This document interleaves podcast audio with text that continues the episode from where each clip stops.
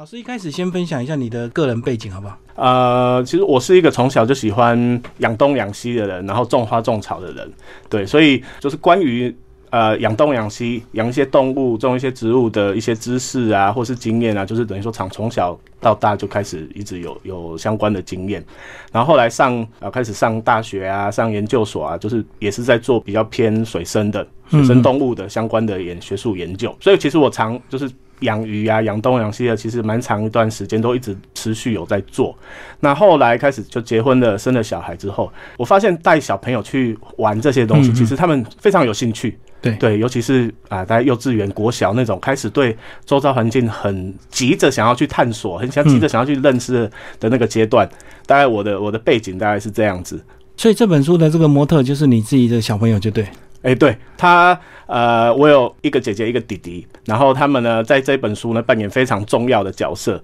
除了文字跟摄影是我自己的之外呢，包括呃模特，包括里面的插画，其实都是他们他们来担任的。对，嗯，那其实讲到这个亲子玩水族啊，这个，嗯，我觉得尤其是像水族养殖这种东西，它容易入门，因为只要你花钱去买整套就可以买了，就很容易就可以把整套设备买齐，包括你要什么鱼啊，什么水草啊。但是我觉得很难持续，对不对？因为我们常常看到过年过节，这个每次大扫除的时候，很多水族缸就被丢出来，尤其是越大的越容易被丢。是是，所以呃，我觉得，但我自己是因为对水族。养跟了解非常的有兴趣，所以可以一直持续支撑我一直持续长时间的持续下去。那但对于对水族动物还不了解的人，其实我会比较倾向于先请他们了解，请他们先了解相关的知识，评估自己有能力之后，再开始进行饲养。那饲养之后就是一个。一个不能间断的，就是一个责任的开始，对，它就是一个责任的开始，对，所以，大概我其实我一直以来的出发点其实都是这样子。对啊，因为其实现在这个呃水族馆也是蛮多的，那如果只要你愿意的话，其实只要你走进去跟老板说你要几尺的鱼缸，然后你想养什么鱼，他就整套会帮你配好，对不对？对对对，包括养水族动物，就是饲养动物，其实最怕的，也就是最不建议的，其实就是所谓的一时兴起。对对对，然后你再花钱，觉得哎，只要花个几千块，然后去买回来，结果养养个两个月、三个月，哎，没兴趣了，没兴趣了，然后这些东西就不知道该怎么样。活体，你说呃缸子啊什么，就就送给别人或者是什么，那个还是小事。但是你养的那个生物，它是一个生命，对对，你要怎么去处理那个生命，怎么去让那个生命继续延续下去？我觉得那个是呃，真的一个负责任的事主，他。必须要去去考虑到的。嗯，我相信很多人如果不知道怎么处理，他就放生，对不对？反正淡水的就放这个河流，那海水的就放海这样子。可是最后其实就造成他们他们的一个死亡。对对对对，其实放生就是放死啊。嗯，对，因为如果因为包括我们在水族馆里面呃可以拿得到的一些水族宠物，其实很多都是所谓的外来的，不是台湾本地的产的动物。对，那所以如果我们把它饲养完之后觉得没兴趣，把它放生，那其实。如果它不适应台湾的环境，那它们可能会死掉。那万一它们很适应台湾台湾的环境，对，那台湾环境、台湾原生的那些动物，就像李大哥讲，就完蛋了。嗯，对，所以，所以其实我们不希望见到这样子的情况。对，所以在买之前，在决定要养之前，事先的先评估自己的能力跟意愿，包括。呃，经济上面，包括空间上面，包括你的家人支不支持，那个都是一个非常重要的事情。好，那其实这本书的架构非常简单，就三个部分，一个就是准备，一个就是到底要养什么鱼，再就是相关的资讯，这三大类。对。那在看完这本书之后，我才发现，原来在一开始的准备是非常重要，不是说只有花钱买买鱼，然后你要什么鱼就这样子，一开始要有很多准备功夫啊。是，包括准备的部分，我觉得它是一个很重要的部分，是因为准备。包括呃心态、心理上面的准备，嗯嗯嗯，然后另外才是哎决定了要开始饲养了之后，才开始环境那些硬体的，然后饲养知识上面的准备，嗯，对。但是如果两个部分要来做比较的话，我会觉得呃在心理上面的，在你真的有认真的去考虑到。的这个这个部分其实才是比较重要的准备，所谓的准备。这样我能够理解，因为假如说，比如说小朋友要养狗，你就会很慎重的考虑很久，对不对？因为狗要空间，会大小便，然后狗要吃很多饲料。哎，可是为什么养水族大家就觉得比较简单？那种心态相对上，好像就是会觉得说，那个鱼的生命跟狗的生命是不一样的，对不对？是，是因为应该是说，我们一般人普遍的认知是说，有毛的。就是大家讲说毛小孩、毛小孩嘛，猫啊、狗啊、兔子啊，甚至天竺鼠啊、黄金鼠这种所谓的毛小孩这种哺乳类动物，呃，好像跟我们比较亲近，好像呃比较有血有泪，好像比较有值得、比较值得我们去好好的照顾，好好的考虑到它的生老病死。但其实不是，对，其实不是，其实包括很多像水，所谓水族动物，它其实是一个含瓜，它里面含瓜的动物非常多，嗯，对，它只要呃生活在水里面的。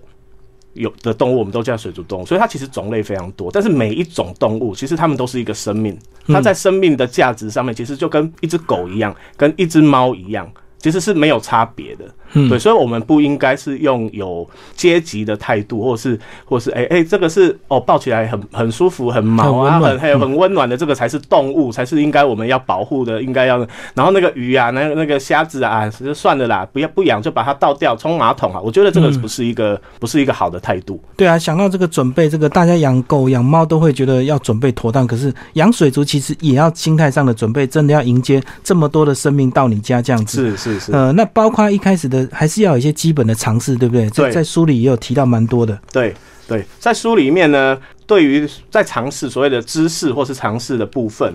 呃，在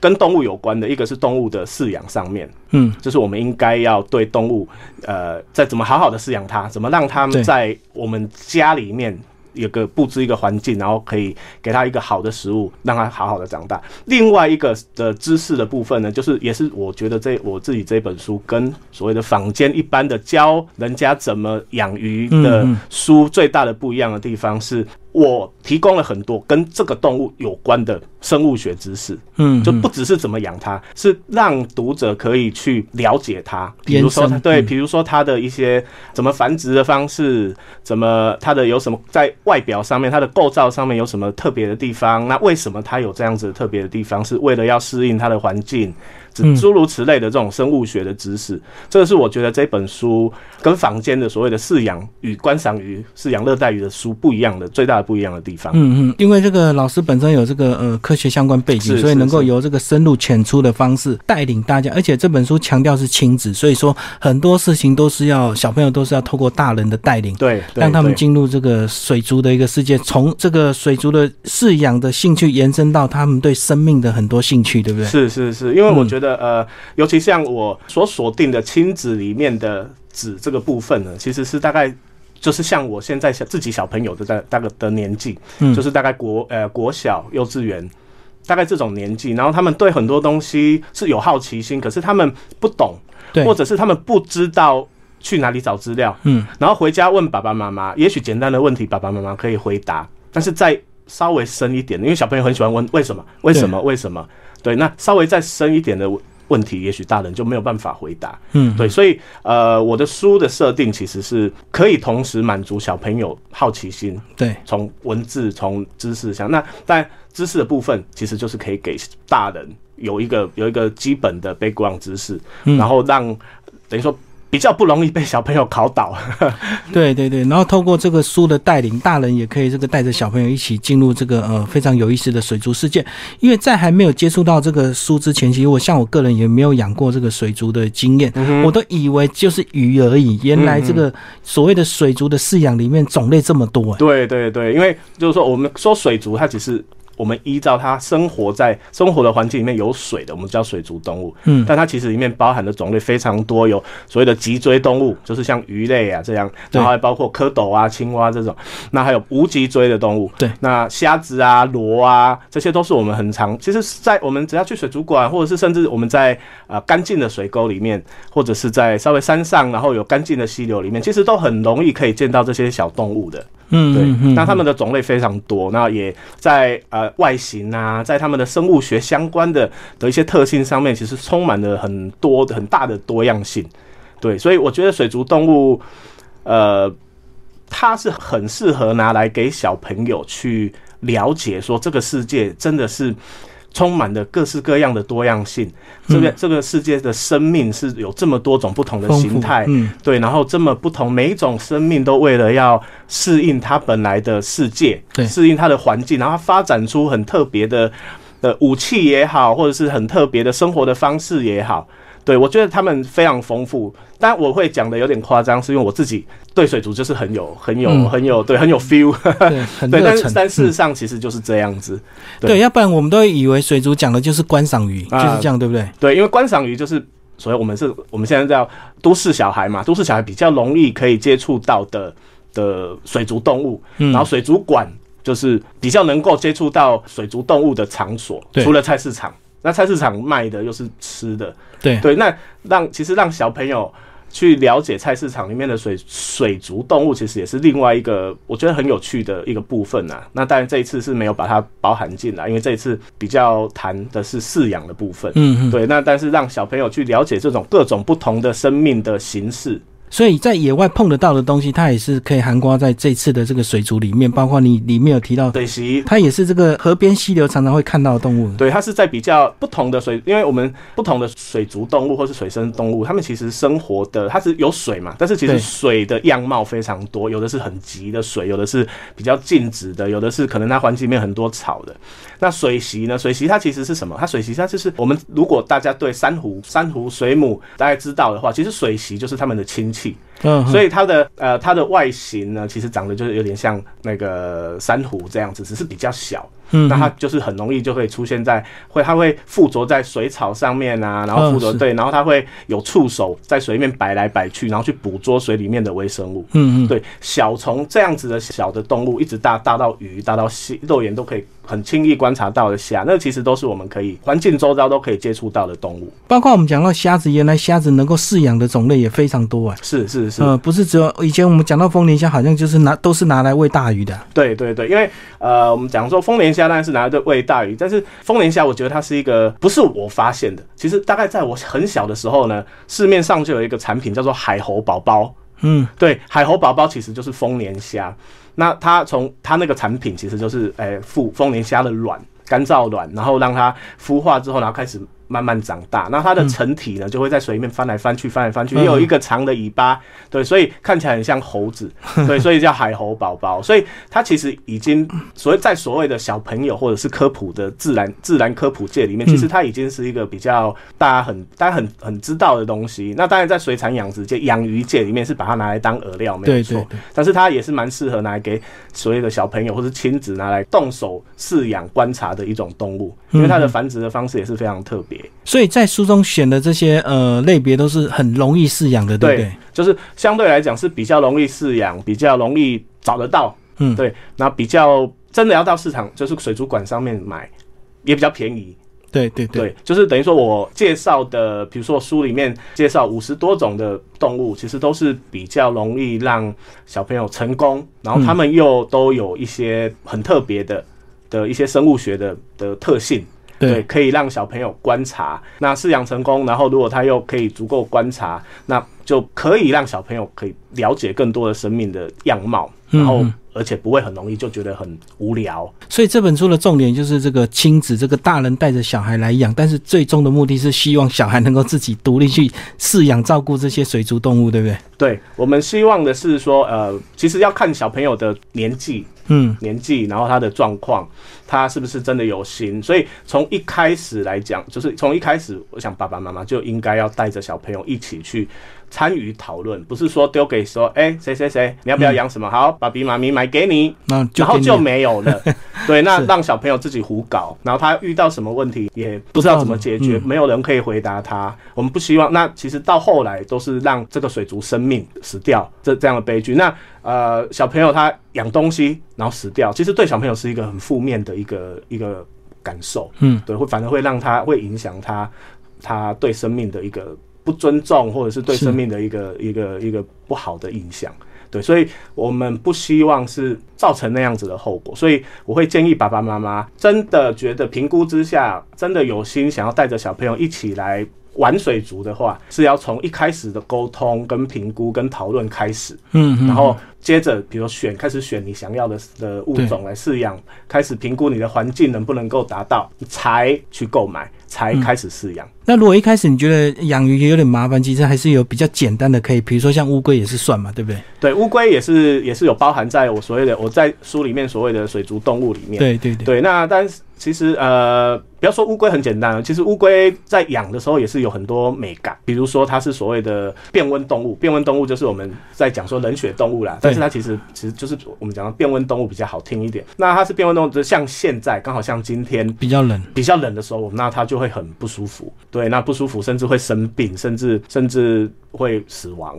对对，所以它其实每一种动物，我们不应该把它分成说，哎，这个比较好照顾就随便，然后那个比较不好照顾就可以花很多钱或者是什么。我觉得每一个生命都应该要用一样的态度去面对，然后去营造，真的要饲养的话，去营造适合每一种生物的。的环境，嗯，它需要热一点的环境，我们就必须你决定要养，你就要去营造出热一点的的环境给它。对，它需要什么样的环境，我们都要去符合它。我们饲养，其实我一直有一个信念，就是我们饲养水族动物，不是为了要把它关关在一个监牢里面。嗯嗯。其实我们是为了要透过我们可以提供它一个好的环境，透过呃提供它一些适合的食物，让它可以就算在我们自己的家里面的环境都可以好好的很，至少是好好的健康的长大。嗯嗯，那他只要健康，其实他开始可以展现出一些比较特殊的一些习性，比较特殊的一些行为，甚至可以在我们自己的环境里面繁殖。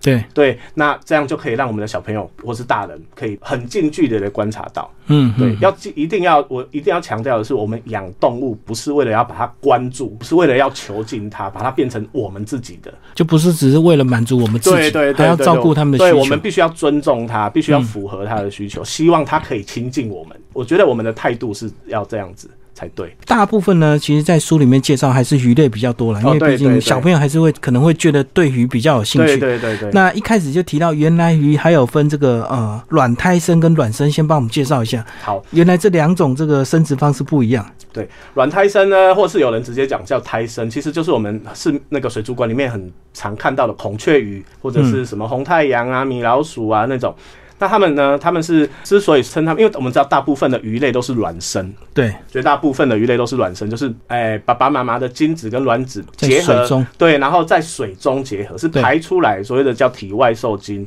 然后在水中结合之后变成一个受精卵，受精卵在水里面孵化、发育、孵化变成小鱼。那胎生、胎卵胎生姜或是胎生姜，它们比较特别，它们是公鱼有一有一个从它的臀鳍所特化出来的棒状的。一个一个交尾器，然后呢，它的它就会一直去追逐那个母鱼，然后会那个交尾器呢，在碰到母鱼的那个泄殖孔的那个瞬间，它就会排出它把它的精子排到母鱼的身体里面。对。对，那所以母鱼那个。受精发生跟诶那个鱼卵的胚胎的的发育都是在母鱼的体内进行，肚子里面。对，所以从我们从我们在我们在饲养，我们从我们从我们外面看起来，其实就是像呃鱼妈妈是生小鱼，它不是生蛋。对对，所以它是卵，这叫卵胎生，那它其实是卵。在妈妈体内孵化，因为刚好我小自己的小朋友昨天也问我同样的问题，对他说：“那诶，妈妈是生小鱼，那跟我们是不是一样？那其实我们是哺乳类动物，哺乳类动物胎生跟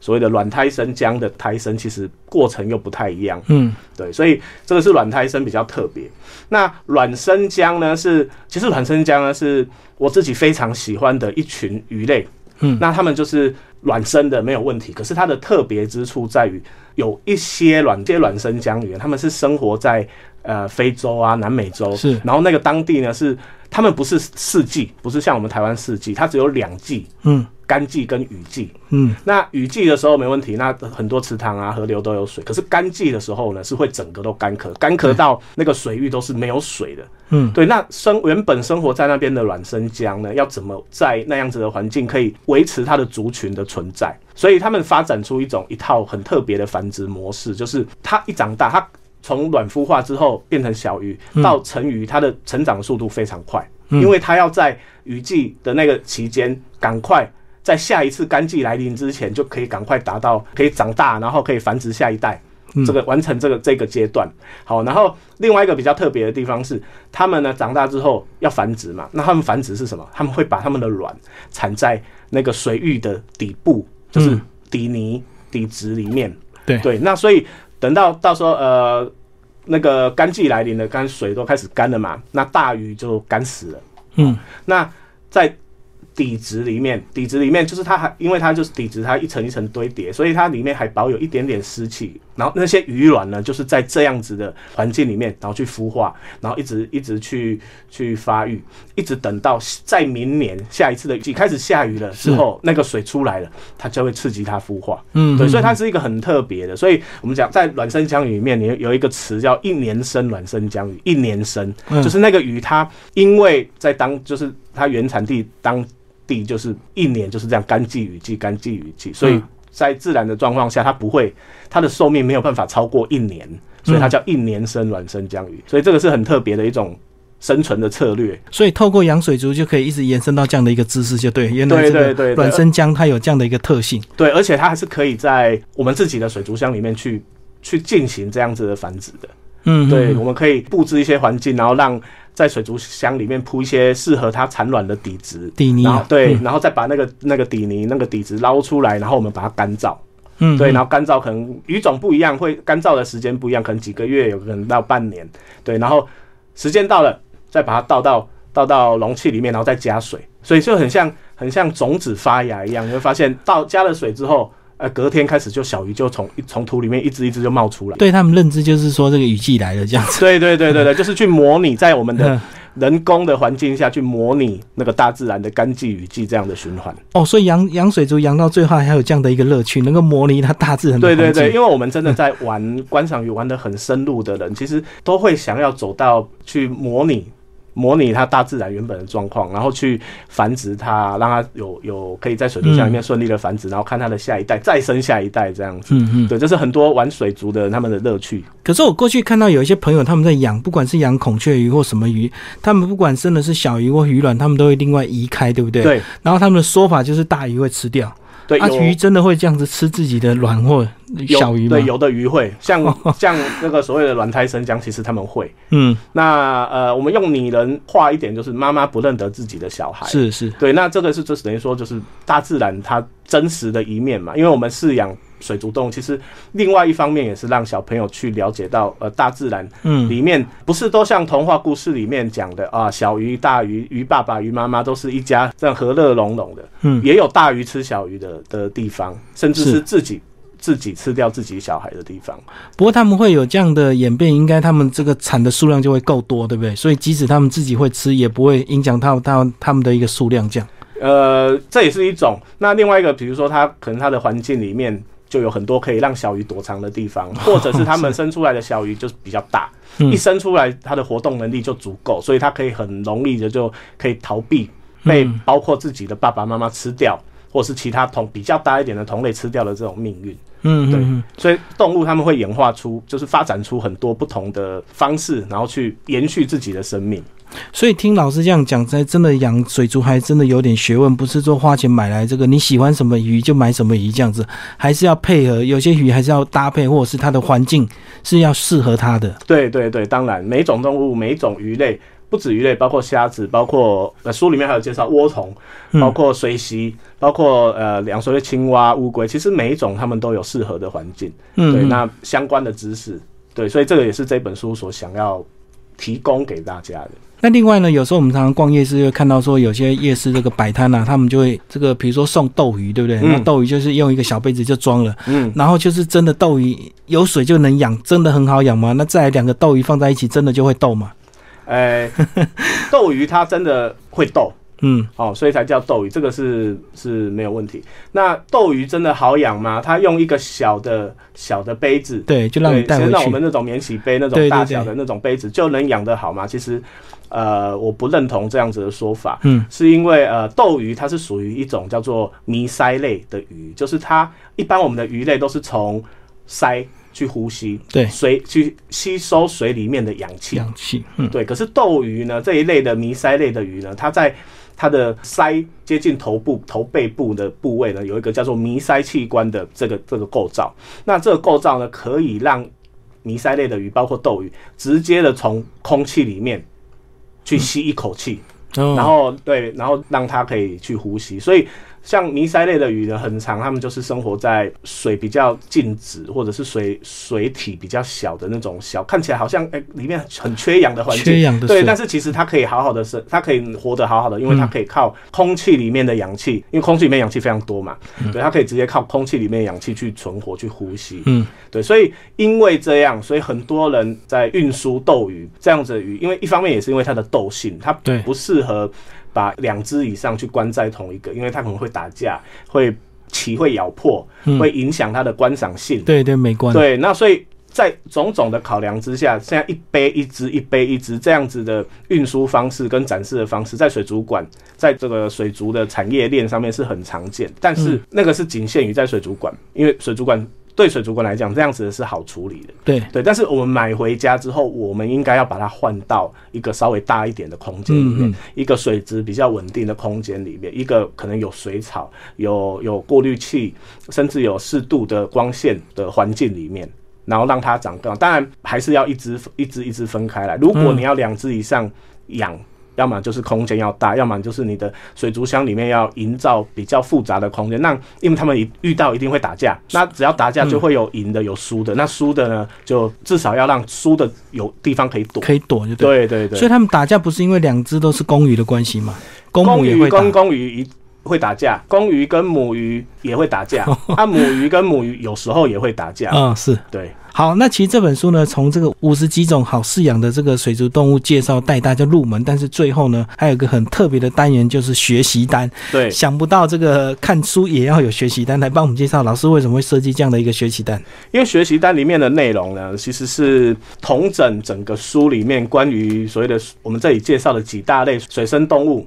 的相关的生物学知识的。那其实学习单学习单里面的问题都非常简单，嗯，那只要。对，呃，等于说有看完这本书的那稍微看过这本书的内容，或者是你开始对。身边常见的一些水族动物有真的观察的比较仔细的话，其实都不是什么问题。但是对。大人而言，那对。小朋友而言呢，其实就是一个浓缩这整个整本书里面关于水族动物的一些，比如特征啊，包括它的它的行为啊，上面甚至可以透过比如说呃呃，像我这边有有说。有一个问题，比如说你跟您孩子曾经在哪里看过水生动物，就是让书里面的内容可以跟小朋友生活周遭里面去做连接。嗯嗯，对，不是说哎书里面介绍就是书里面介绍，哎书里面介绍其实就是我们生活周遭可以遇到的水生动物、水族动物。对，那看完书之后，我们再环顾一下四周，我们真的可以接触到的水族动物。真的就像书里面介绍的，它有各式各样的特征，然后它有各式各样不同的种类，嗯，对，然后所以这样等于说这样子的去做呼应，我会觉得这样子的学习效果，或是等于说资讯的传递的效果会比较 OK。所以这个就要提醒我们的听众朋友，这本书名叫做《亲子玩水族》，不是玩水族箱，对不对？差一个字就差很多。对对对，嗯，就是一起包括玩水族，是包括水族的知识，包括水族的心态，对，然后包括。怎么饲养水族？就从那个水族箱里面延伸到整个生态领域，都算这个水族的领域。对对对对，所以我我其实我对水族的理解其实是这样，不只限于一个箱子，不只限于一个一个容器，其实它是可以衍生出来的相关的知识、相关的乐趣，其实是非常丰富的。这样子也是可以带领这个我们亲子说，当我们到野外的时候，我们看到溪边不是只有玩水，其实在溪边也有很多水族的生态是可以自己去挖掘的，对不对？对对对，像呃，其实这几年呢，我们家在玩露营，喜欢露营，风露营，对，在风露营。那有些营区呢，他们其实就是附近就是有很干净，因为露营地大部分都是在可能中低海拔，或是有的时候在高海拔的山区。那尤其尤其越高靠近山的，它其实很多水。溪水啊，河水其实都还蛮干净。对对，那里面呢，其实的生态其实非常的丰富。那我就很常带着小朋友，就拿个网子，拿个宠物箱，然后就去溪里面，对，踩踩水，然后去看看，去抓抓虾，抓抓鱼。嗯，对，但鱼是比较不好抓，其实鱼比较不好抓。那虾子就比较稍微比较好抓，然后捡捡螺。其实水里那个溪流里面，干净溪流里面其实有非常多的螺，尤其是石头翻开以后。对对对，然后甚至有一些，但我们这本书里面没有写，但其实有石头翻开里面有非常多的水生昆虫。对。对，那它水生昆虫其实又是另外一个领域，因为它还会变态，它的小 baby 的时候跟长大的时候也不一样。对，所以很多跟水族动物有关的知识都是可以趁这样子的，在生活当中其实就可以。去传递给小朋友。对，所以这本书推荐给我们听众朋友。那最后呢，听众朋友如果呃这本书读完有些问题的话，也可以透过粉砖跟我们老师联络。老师介绍一下你的粉砖好不好？国宝的藏宝箱为什么取这个名字？